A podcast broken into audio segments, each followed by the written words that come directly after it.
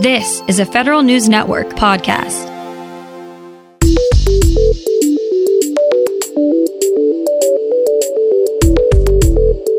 Coming up on today's federal newscast, another bill to help federal workers if and when there's another government shutdown clears the House.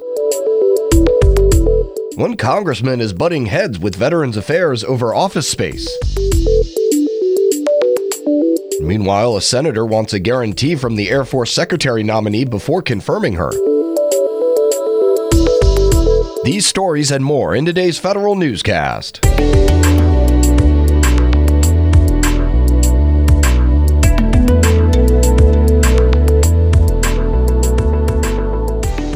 Welcome to today's episode of the Federal Newscast. I'm Eric White. More shutdown relief for federal employees has passed in the House. The Shutdown Guidance for Financial Institutions Act would require agencies to issue guidance to banks and financial institutions shortly after a shutdown starts.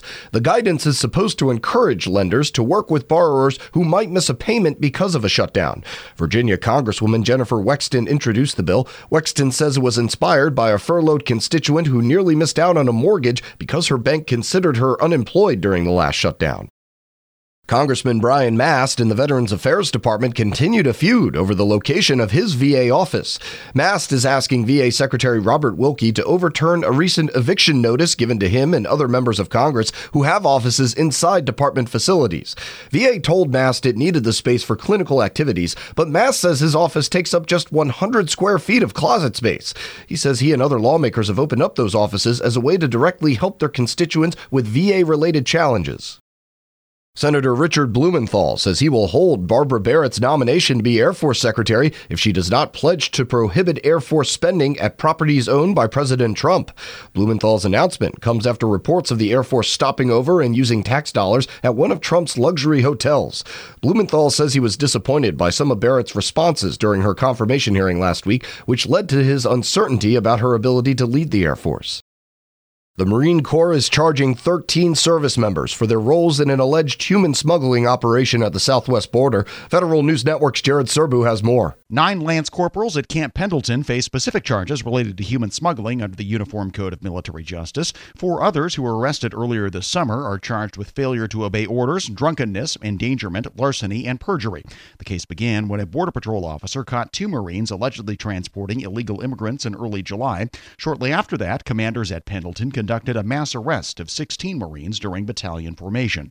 Jared Serbu, Federal News Network. Veterans Affairs named Kshemendra Paul as its new Chief Data Officer. Paul comes to VA from the Homeland Security Department, where he spent almost three years as its Cloud Action Officer and Deputy Director of Mission and Strategy in the Office of the Chief Information Officer.